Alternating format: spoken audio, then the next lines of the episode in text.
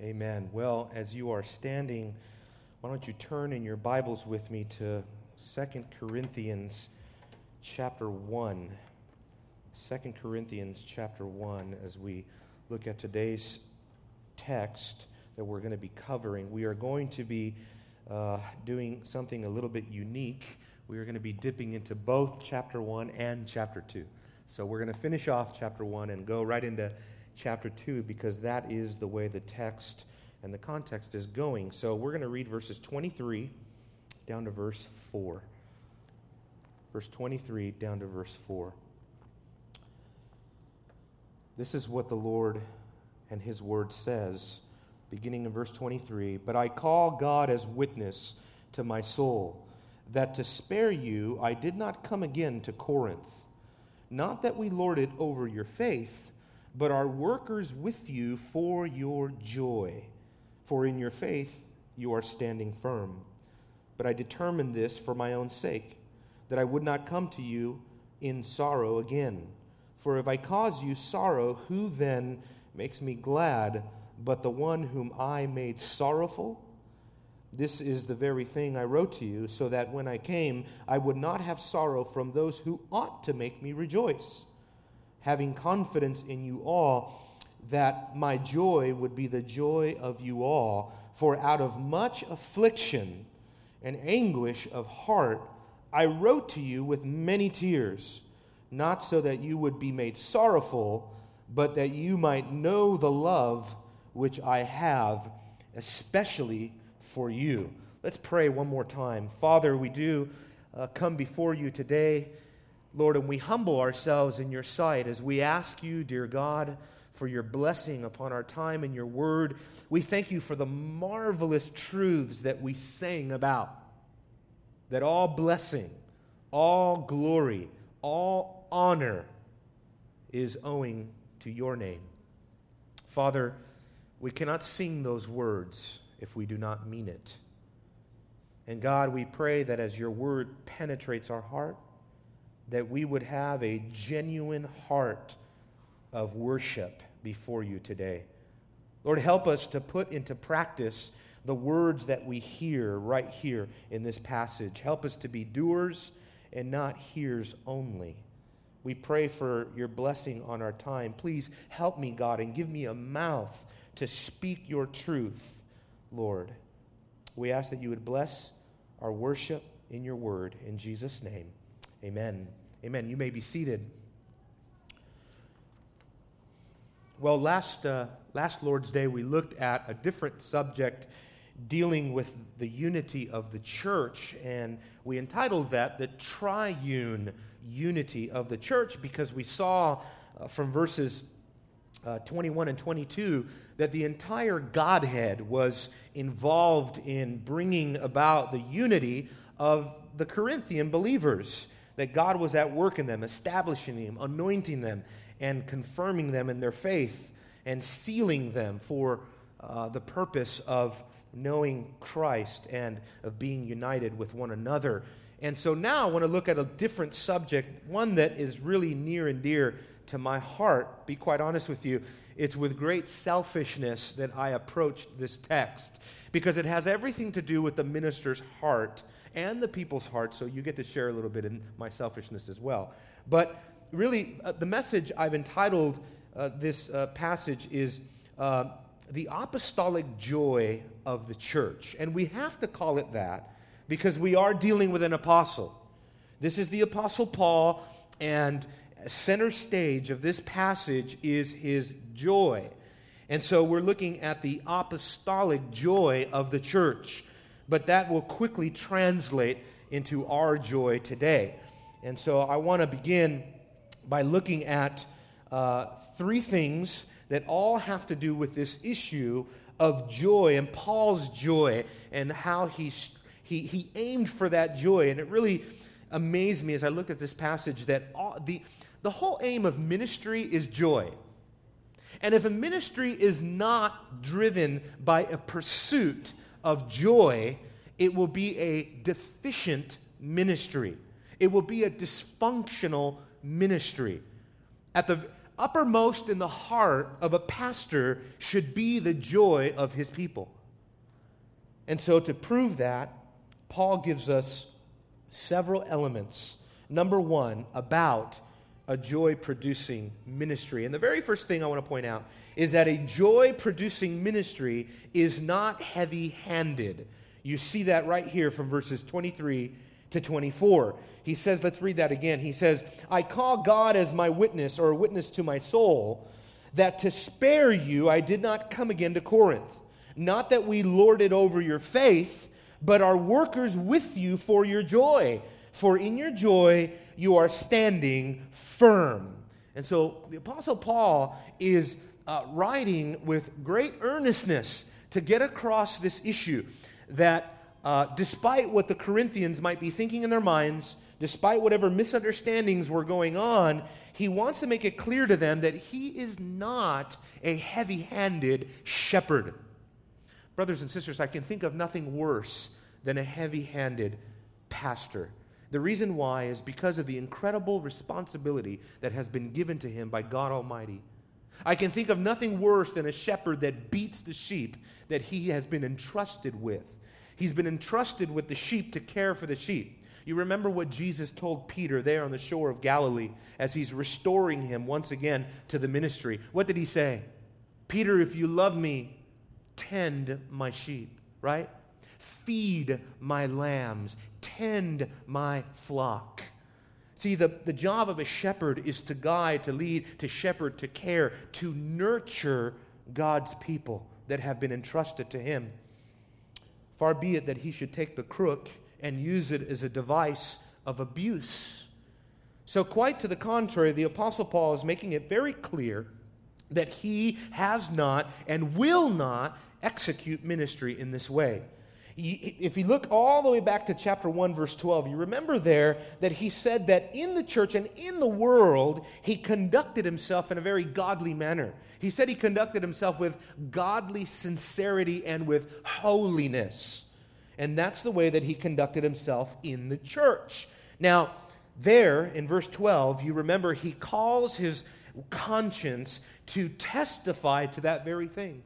See, Paul's conscience was clear that despite the things that were being leveled against him, his conscience had remained pure in the sight of God. And now he calls in, if you would, a second witness. He says here, I call God as witness to my soul. Now, friends, that's a very drastic and a very, uh, very um, serious oath, is it not? To call God as a witness to your soul. He literally says, I call God to be witness upon my soul, is how he says it. And so the Apostle Paul, if he was lying, if he was misleading the church, boy, the ramifications of this oath could be disastrous for his ministry. But he was not lying, he was telling the truth. And he was calling God to be the witness of his manner, his conduct among the church. Now, look here more to the motivation behind this. He says, To spare you, I did not come again to Corinth. So that's the reason why the Apostle Paul had to sort of switch up his travel plans. You remember that that's what they were accusing him of of sort of arbitrarily making decisions, of making, saying yes with one side of his mouth and saying no with the other side of his mouth. The Apostle Paul is saying, No, I haven't conducted myself in that manner. As a matter of fact, all of, all of my ministry was affirmed. It was yes in Christ. And you need look no further than God and what he did in the gospel when he came to the Corinthians through Paul, through Silvanus, through Timothy, through the preaching of the gospel. And so Paul is saying, Look, I have other motives for changing up my travel plans. And one of the motives was to spare them. Now, this language of sparing them uh, sort of conjures up the idea that Paul is sort of having mercy on this church. He is allowing for time to develop so that things can kind of be smoothed out, the relationship between him and the Corinthians. You remember that scholars say that between the writing of 1st and 2nd Corinthians, uh, the letter that Paul is talking about here in chapter 1 or chapter 2, verse 1, and in other places is the letter that many refer to as Paul's severe letter. instead of going to them and paying them another painful visit, a visit that he already had paid, for the, paid them earlier, instead of going there and visiting them again and causing more sorrow and interacting in a more disciplinary tone, he wrote to them instead. But he wrote to them in a severe manner. He wrote to them, as we'll learn, in such a manner that it caused them sorrow. He was, he was straightforward, he was stern, because the Apostle Paul was not afraid of executing uh, corrective discipline or formative discipline in the church. Formative discipline being more of that discipleship discipline that comes through the regular means of, of operating in, a, in, a, in the teaching ministry and the discipleship ministry of the church. And of course, corrective discipline is that discipline that seeks to, seeks to correct a sinning or erring brother or sister in the church. But listen, to show you that sometimes Paul uh, uses this disciplinary tone in his letters as a way to chastise somebody who's in error. He says in 1 Corinthians 4:21, he says, "What do you desire that I would come with you with the rod or with the with love and with a spirit of gentleness?" So see there Paul is not afraid to operate in that disciplinary tone. He's not afraid to come and to not spare them. As he says later on in 2 Corinthians, in chapter 13, he says, Look, if there are those who will not desist from sinning, he says, I will not spare anyone if that's what needs to take place. He says in chapter 12, verse 20 of 2 Corinthians, he says, Look, perhaps I will come to you and I will find you not to be what I want you to be. And that will result in this that you will find me not to be what you want me to be. In other words, loving, gentle, as a, as a shepherd that can be gentle with them.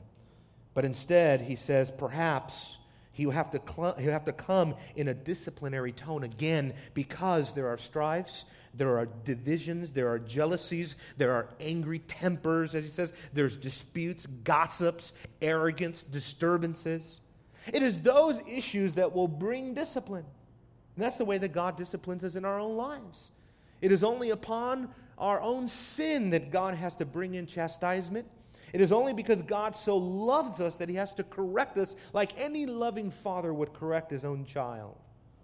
But Paul's point is this that though he did not fear to come to them with a disciplinary tone or in a posture of discipline as he's going to as we're going to see actually beginning in chapter 2 verse 5 as he talks about there the brother that was in error that was apparently in sin and that was opposing him that's not at the very bottom of Paul's heart that's not what Paul really wants for them that's not the deepest motivation for the apostle Paul Paul wanted them to know that he was motivated not out of a desire to take advantage of them or to be harsh with them, but out of a desire to bless them. Listen to what he says emphatically. He says, Not that we lord it over your faith. And so when they, so Paul is very wise here because when he brings in the idea of sparing them, that automatically implies that he could be talking about not sparing them one day. And of course he does. But he's saying, look, don't interpret the language of sparing you as me threatening you like a tyrant or some sort of domineering spiritual figure over your life. He says, no, no, no, no, no.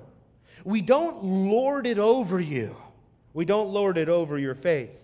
That wasn't Paul's motivation. He wasn't heavy handed in the ministry. In other words, Paul didn't use his apostolic authority, the authority that he had invested in him by God. God had put that authority in him, and Paul didn't use that authority. He didn't want to use it to take advantage of them. That's what he says in chapter 7. He says, We took advantage of no one.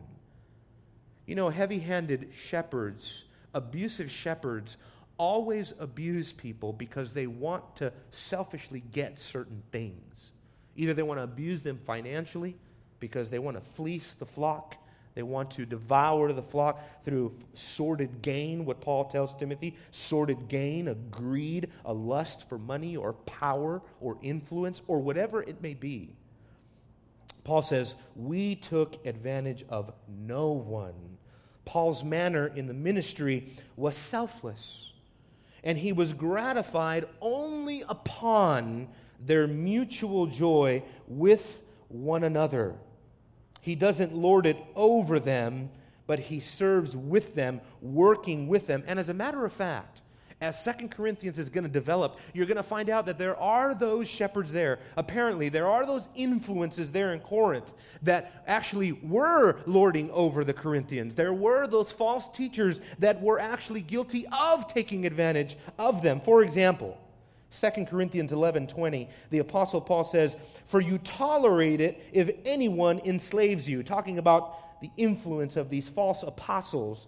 He says, If anyone devours you, if anyone takes advantage of you, you if anyone exalts himself, if anyone hits you in the face, sort of a hyperbole for, look, you even endure these false teachers who, who in essence, slap you in the face with their manner and the way that they shepherd you. And the word that he uses here, to lord over, is not a mistake. I think it works in perfect tandem with the word to be their fellow worker. So the word there to lord over comes from the word kurios, which means Lord. So he's saying, Look, we do not lord over you. We don't take the position of a Lord. Far be it from that. As matter of fact, he says, we take the, the position of a servant. He says, of a fellow worker, this Greek word sunergos.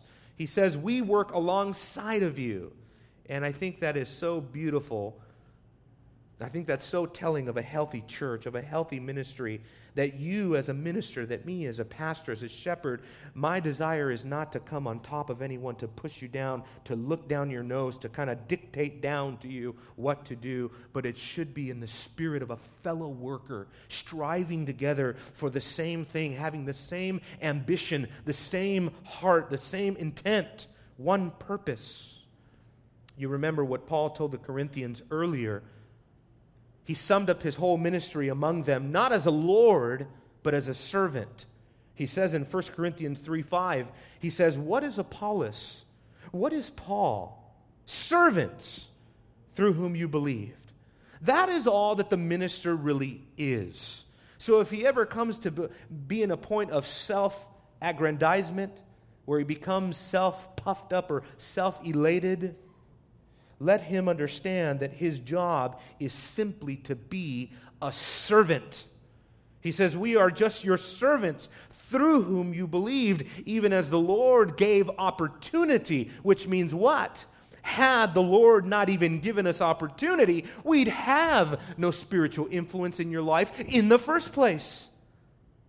No, all true ministry is owing unto the sovereign hand of God that ordains and appoints ministers as he sees fit, as the sovereignty of the Holy Spirit himself sees fit to gift individuals in the church. And apart from that, brothers and sisters, you cannot be appointed as a pastor, as an elder, as an overseer, as a shepherd of anyone. God has to do it. You cannot fight your way to a position of power hopefully. You would never manipulate your way in a position of influence. It is either given to you by God and affirmed by the people of God, or you don't have it. And Paul says, Look, the only reason we have it is because the Lord has given us opportunity it's given Paul the opportunity to be a fellow worker with them, to work and strive together with them for their joy. That's why he is doing everything that he is doing. He is seeking joy in it. But I want to I want to share one thing that's very critical for us to understand that when Paul says, we are workers together with you for your joy. Brothers and sisters, he doesn't just mean any sort of joy the joy that you might derive by your finances or material possessions or uh, a certain career or a certain hobby or a certain ambition in life. No, no, no. This is spiritual joy. Spiritual joy. Spiritual things. This is the joy that comes in a sanctified life. This is a joy that comes in the pursuit of God. That's the joy that he's talking about. That's the only joy he cares about. He cares about a, a biblical joy. We may call it the joy of the Lord, the joy of our salvation, brothers and sisters. That is the joy that He is seeking to cultivate in them. the joy of sanctification. And biblical joy is amazing, isn't it? It's not happiness, so that the, the, the, Greek word cannot be defined simply as being happy. Because happiness, if you search the etymology of that word, it literally comes from the word happen chance, which means that your emotional state is derived on your circumstances. Depending if circumstances go well with you, then you're happy.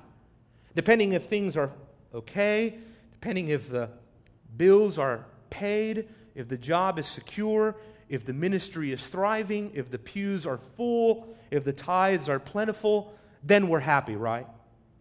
No, brothers and sisters, biblical joy is indomitable joy. Biblical joy is persevering joy. Biblical joy is the joy that perseveres in the face and in the furnace of affliction. The way the Thessalonians in 1 Thessalonians 1 6, Paul commends the church there for enduring their trials with joy. That's the kind of joy that we need. That's the only kind of joy that is going to make our lives stable, secure, consistent, and steadfast. Notice that is the very thing that he is commending them for. That is the only reason why he is even willing to work together with them for their joy because they are standing fast. See that last phrase? We are workers with you for your joy, for, and that little word there is deeply explanatory. Because, in other words, in your faith, you are standing firm. Now, there's a way that you can translate this Greek phrase to mean in the faith because it has the Greek article. You could translate it because you are standing faith, standing firm in the faith. A lot of F's in that sentence. Because you're standing firm in the faith. More naturally, however, it has to do with, with them on a more personal level. So, probably referring to the fact that they have kept up as Jonathan Edwards would say, they have kept up religion in their own souls. They're staying faithful to the gospel. But really, how inseparable is that, right? How inseparable from your, of your, your personal faith in Christ is your personal faithfulness to the gospel? They are one and the same. They are two sides of the same coin, brothers and sisters. And that's why the Apostle Paul says, Look, that is my reason, my cause to continue to work for your joy. And oh, what work it was! What work it was!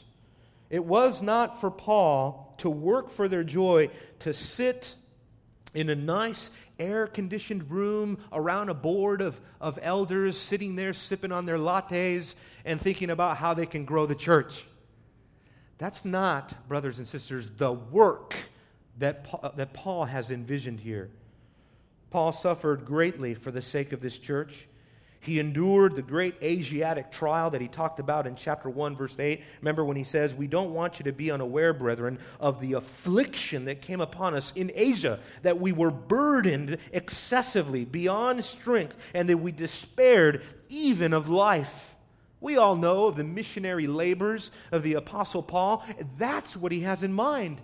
That because there is authentic faith over there in Corinth, I will continue to endure those sufferings for the sake of God's elect, for the sake of God's people in Corinth. The Lord Jesus Christ encouraged the Apostle Paul himself, Acts chapter 18, with that very thing. He says, Paul, I have many people, I have many people in that city he was always encouraging Paul of the fact that he had for him a bountiful harvest of souls. Sometimes I wish the Lord would do that for us, right? There are a great many souls in South Lake. Keep going down there. But we know that God has his people everywhere. And so we preach the gospel everywhere. And Paul knew that God had his faithful in Corinth, and therefore Paul did not throw in the towel on these people on these brothers, on these believers, but he became their fellow worker, their fellow worker. And it shows two different things. It shows that, first of all, that Paul was willing to stand by them and to work with them. And if that is the case, then the false accusations they have brought and leveled against them are not true. He was actually, he actually has their, uh, their ultimate joy in mind. He was not lording over them because he had their joy in mind. And as a matter of fact, this statement here, when he says, You are standing firm in the faith, also shows that upon any level or any measure of grace in a church, the Apostle Paul was ready, almost eager, to affirm that church. And I think that is a wonderful trait of any ministry that you affirm faithfulness in your people. We should be a people of affirmation, I tell you. We should be ready to build one another. This is so needed today, I can't tell you how many times, I think probably because of uh, the internet and um, Facebook. Well, I'm not on Facebook, but well, actually, I am because of the book. But uh, I would never actually go on Facebook and do something. Uh, but uh, I guess it just makes it easier for us to all be connected. I think that's, that's a blessing and a curse, you know? Because I don't think we were meant to know what's going on everywhere at all times. You know, I don't really, you know, my wife, she's much more tech savvy than I am, so she comes in all the time and gives me these reports. All the things that are going on on Facebook. And just, uh, you know, all, all, sorts of things tragedies, people that car accidents, and people that need prayer, and that's good and grand. But you also find out about divisions you also find out about things going on in the kingdom, leaders in the church, in this, sec- in this area of the evangelical church, and this, fighting it out on something, getting at each other, biting and devouring one another. And I tell you what, this word of affirmation is needed now more than ever. I pray that God doesn't have to unite us through persecution in order for us to begin to love one another the way that we should because radical Islam is coming. The gay agenda is at an all time militant frenzy. And God may have to do those very things in order for us to learn what Jesus said in John 13 35. By your love, they will know that you are my disciples. The second thing that Paul does in his ministry or his joy producing ministry is that joy producing ministry seeks for a mutual joy.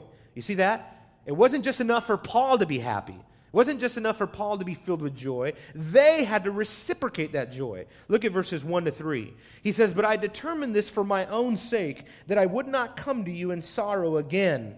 For if I cause you sorrow, who then makes me glad but the one whom I made sorrowful?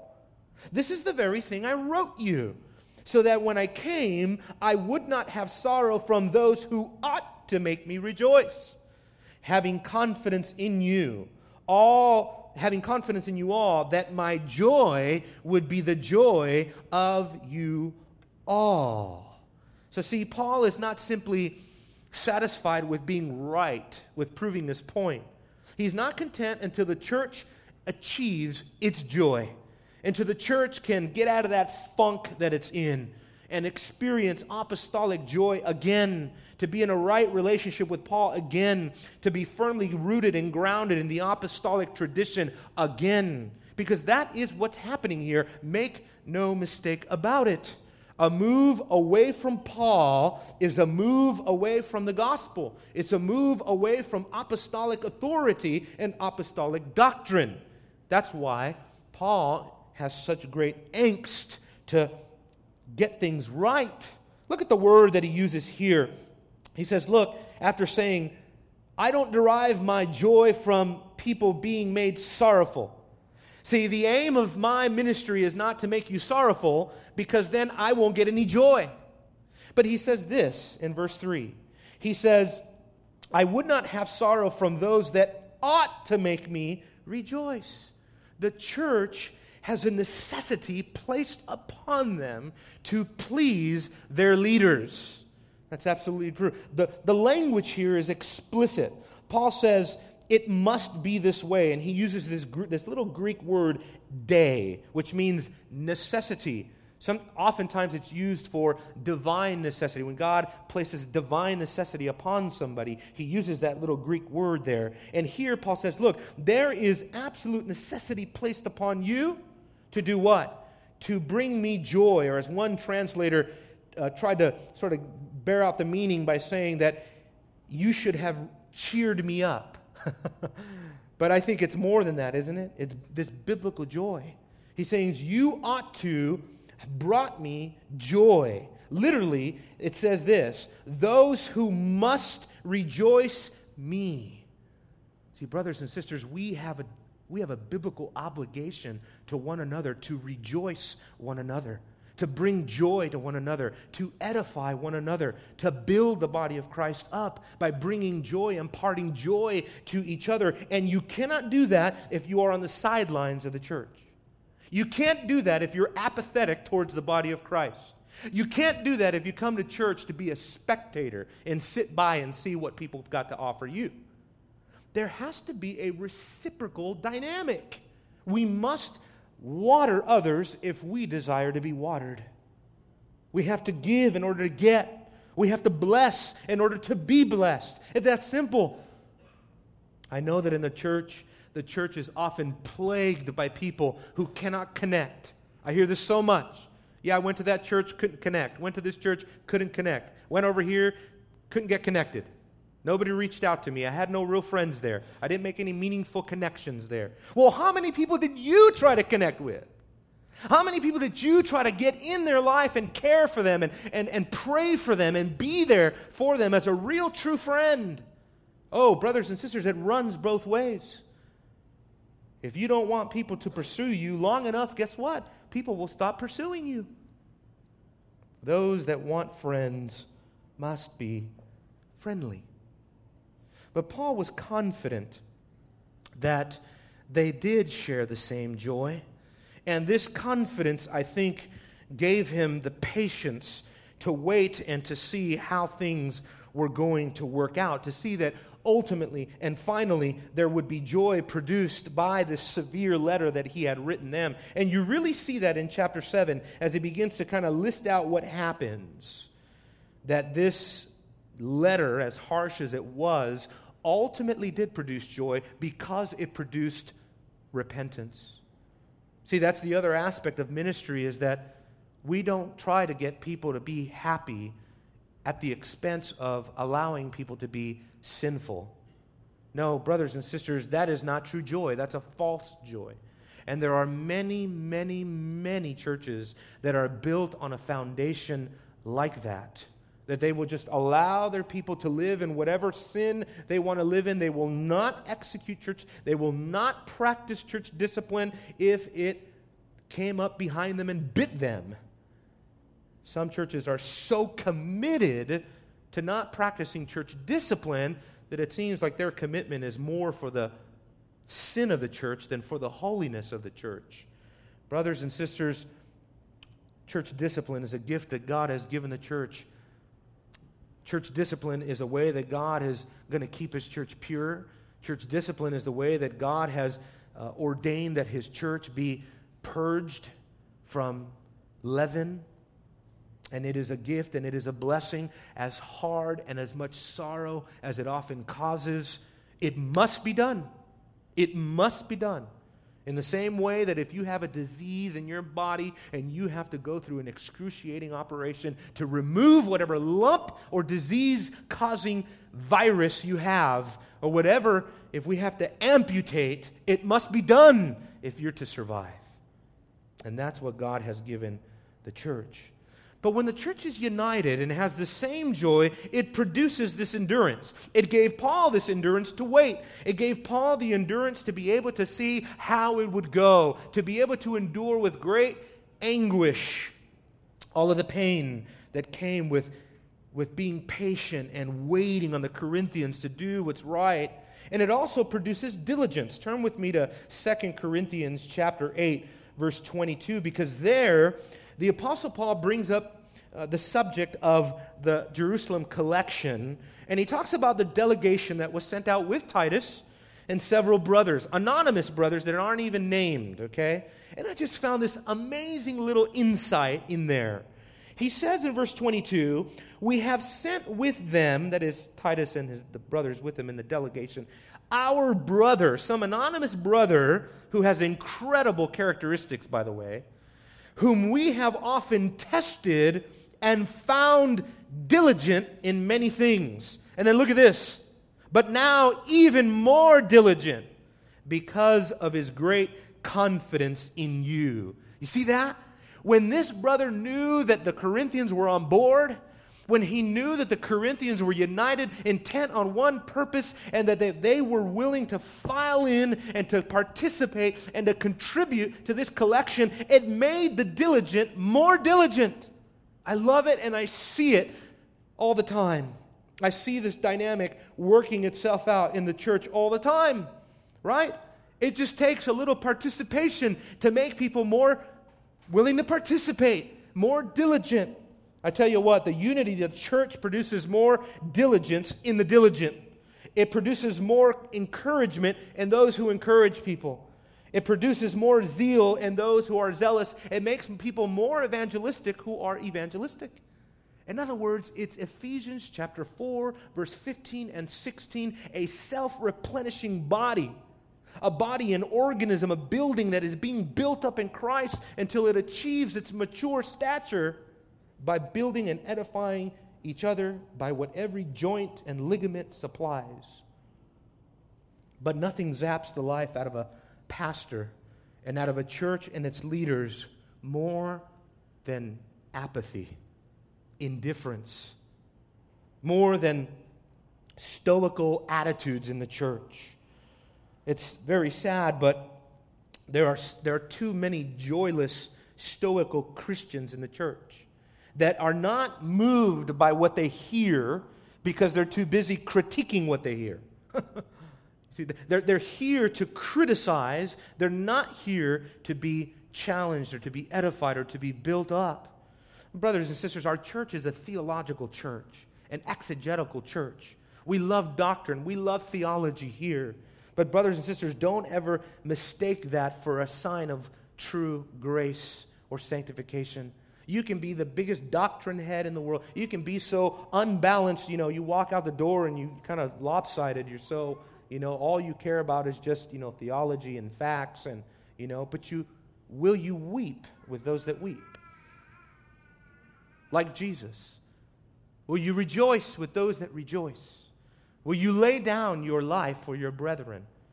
I tell you what, sometimes I worry about myself that with all the knowledge and all the wisdom that God has given me, does the, does the level of love and joy and, and care and concern for people, does it match the things that I know? Oh, we need that so bad in the church.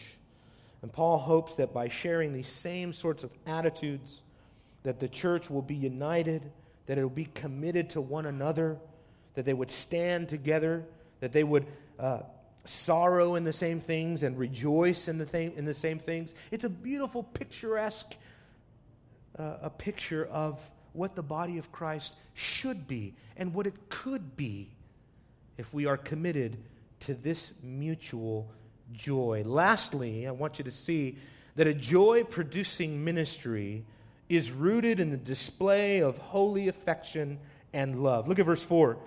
For out of much affliction and anguish of heart I wrote to you with many tears, not so that you would be made sorrowful, but that you might know the love which I have, especially for you. Some commentators translate that phrase, that last phrase there, especially for you, as intensely for you. They're trying to draw out the meaning, the heart, the passion, the emotion behind it.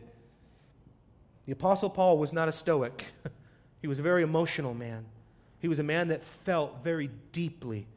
One of the reasons I chose Second Corinthians as one of the letters to begin our church with and exposit is because in Second Corinthians, boy, you get a glimpse of the Apostle Paul unlike anything you see almost anywhere else. You get a real picture of the man's heart and his real heart for the purity of the church, his, his inner workings and how he worked and, and how he thought and how he felt and how he lived his life. You get a real uh, inside look at the Apostle Paul. And here it's no different. We get a look at his heart that he loved the church so much. Quite contrary to wanting to simply produce sorrow, he loved them and he wanted them to know it. He wanted them to understand just how much it took to get to them. and to write to them. He says, with much affliction and anguish of heart. Now, that word much modifies both affliction and anguish. There was a lot of affliction and a lot of anguish in his heart. Now, the first word, affliction, we've already seen. He's talked about it over and over in chapter 1, talking about the affliction that we have, the affliction that God comforts us in, talking about the affliction that he had in Asia. But the second word is very interesting the word anguish, because it's only used one other time in the entire New Testament Greek Bible, and that's in Luke 21 25. There, Jesus talking about the second coming, and he talks about the anguish or the dismay of the earth the turmoil of the earth, the utter distress of the earth. You find this word, sunakes. You find it in extra biblical literature right around the time of the New Testament. You find it in the Didache. The Didache is an early church manual that existed to kind of elaborate on the different practices of the church. They used it in the Didache to refer to a man being locked in prison. You see, because at the very essence of this word is the, the, the concept of compression of being pressed together, being locked in like a prison cell. Paul is saying his heart was oppressed, it was compressed, like a, his heart was in the cell of affliction. He had the weight of the anguish of the purity of this church on his heart. It was in him night and day, and it, it caused great emotion. Look at this. I wrote you with many tears. You know that Paul often wept for the church. You remember Paul there with the Ephesian elders in Acts chapter 20? What he tells them? That he did not cease to warn them day and night for a period of three years with tears, warning them, be careful. False teachers will arise from among you, and they will lead the sheep astray.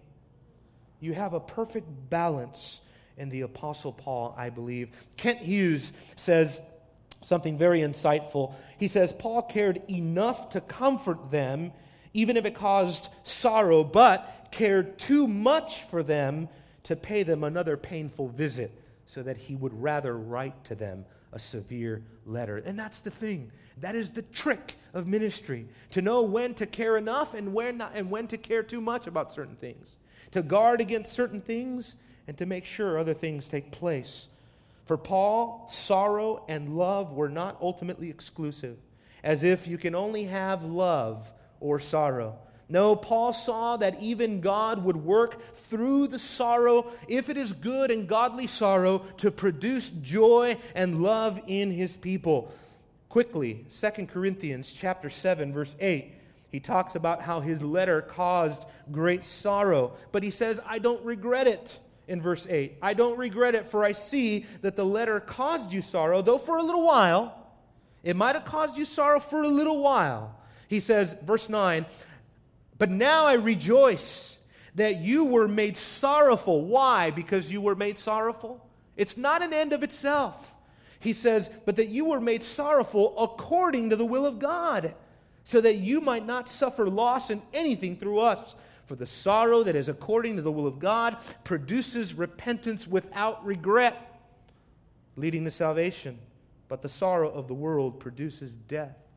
Godly sorrow, biblical sorrow, the sorrow that is according to God's will, sorrow for sin, yields, if you repent, yields the beautiful, bountiful fruit of the joy of righteousness. And that's what Paul was after. This is the love that he had for them. He was willing to confront them, even if it was painful. And I tell you, any good, loving pastor must have the courage to confront you on your sin. Must. And if he doesn't, he doesn't love you. Sadly, we encounter people all the time young people, old people, they go to various churches, this church and that church and that talk about how their church would never discipline anybody. I had somebody telling me that in their church they will not they won't even discipline a person if he's living living a homosexual lifestyle. He said, "Why would we do that? We'd just scare him away." And what I told him was, "Well, that's the most hateful thing that you can do to somebody. you are patting that person's back all the way to hell. And I don't hate people enough to do that to them. But a loving shepherd has to have the courage to confront. It's not easy. Listen, I hate confrontation more than anybody, but I'm called to confront you with the authority of God's word when you are in error. And I have to do it if I really truly love you. And if I don't love you, I won't do it. But if I do love you, I will do it. But I will do it with gentleness, even though I have to do it. Like Paul told the Corinthians, look, he said to them later in the, in the, in the, in the book, he says, I, I admonish you by the gentleness of Christ that I would not have to come and be bold against you. Even then, when discipline is fitting, when discipline is proper, you still must maintain a gentle, loving, broken attitude. Just because someone is in sin doesn't give the pastor a right to fly off the handle, to become domineering, tyrannical, to become heavy handed. It doesn't give you the right to get angry at them. If anything, it should be an incentive to look to, uh, to ourselves, right? What does the Bible says? Galatians chapter 1 or Galatians chapter 6 verse 1 and 2. Look, if anybody is caught in a trespass, you who are spiritual restore such a one in the spirit of gentleness and meekness, looking to yourself, considering yourself lest you be tempted. Right? We are called to do it with gentleness and with brokenness and with intense love for the brethren. And so that's Paul's heart and that's Paul's joy producing ministry. That is what it means to have apostolic joy in the church. A, a joy producing ministry will produce this love. It will, uh, it will produce a mutual joy, a, a, a reciprocal joy. Not just the joy of the pastor, but the joy of everyone. And also, it will produce, uh, it, it will, it will not be a heavy handed ministry. Rather, we will shepherd out of a desire to see sanctification take place in the people of God. As Paul says in Galatians chapter 4, my children, with whom I am again in labor pain until Christ is formed in you. There is a stubbornness, there should be, there should be a healthy stubbornness in any pastoral ministry, a greediness to see sanctification in his people. I want to see it so bad in some of you, and all of you, and all of us, and me included, but in some of you, in certain areas of your lives. And I close my eyes because I don't want to look at anybody just in case I get blamed for anything. But there are certain things in certain people's lives in this room that I want to see growth I'm eager to see sanctification. I want to see things click. I want to things get in orbit. I want to see things come into alignment for you. And I pray by the grace of God, He will do it for His own glory, for the purity of His own church. Let's pray. Father, you are the one who desires a pure church, a chaste bride, so that you might present to yourself a bride that is spotless, without blemish. Oh God, help us, Lord, in this place to take that calling serious. Father, to break up the fallow ground of our hearts.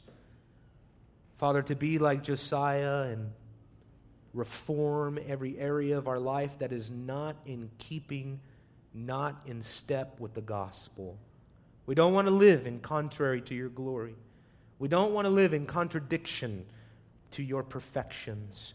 But Lord, we know because of indwelling sin, we are in a lifelong war of sanctification. Give us endurance, give us strength, God. Help us to take courage. Remind us Lord, of what Paul told the Philippians that we are to work out our own salvation with fear and with trembling, knowing that it is you who is at work in us both to will and to do for your pleasure. Father, please accomplish all of your pleasure in our lives for the glory of your name and the glory of your Son, Jesus. And it's in his name we pray. Amen.